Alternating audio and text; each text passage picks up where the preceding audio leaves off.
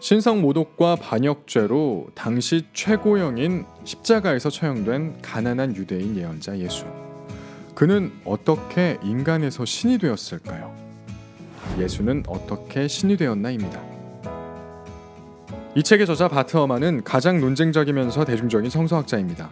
그는 더 이상 하느님이 어떻게 인간이 되었나 하는 신학적 문제로 고민하지는 않지만 인간이 어떻게 하느님이 되었나 하는 역사적 질문에 관심을 갖는다는 점을 제기합니다.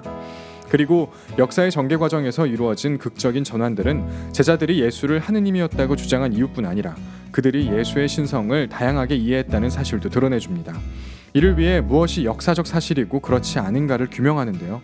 도발적인 요소가 다분한 이 책은 예수의 신성이 교회의 교의가 되는데 걸린 300년의 과정을 재미있는 한 편의 소설처럼 펼쳐냅니다.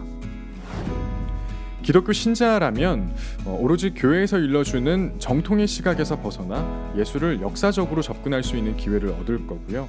반면 비신자 분들은 하나의 종교가 만들어지는 과정을 생생하게 어, 읽어볼 수 있는 그런 시간이 될 것 같습니다. 음, 아주 단단한 책입니다. 꼭 한번 읽어보시죠.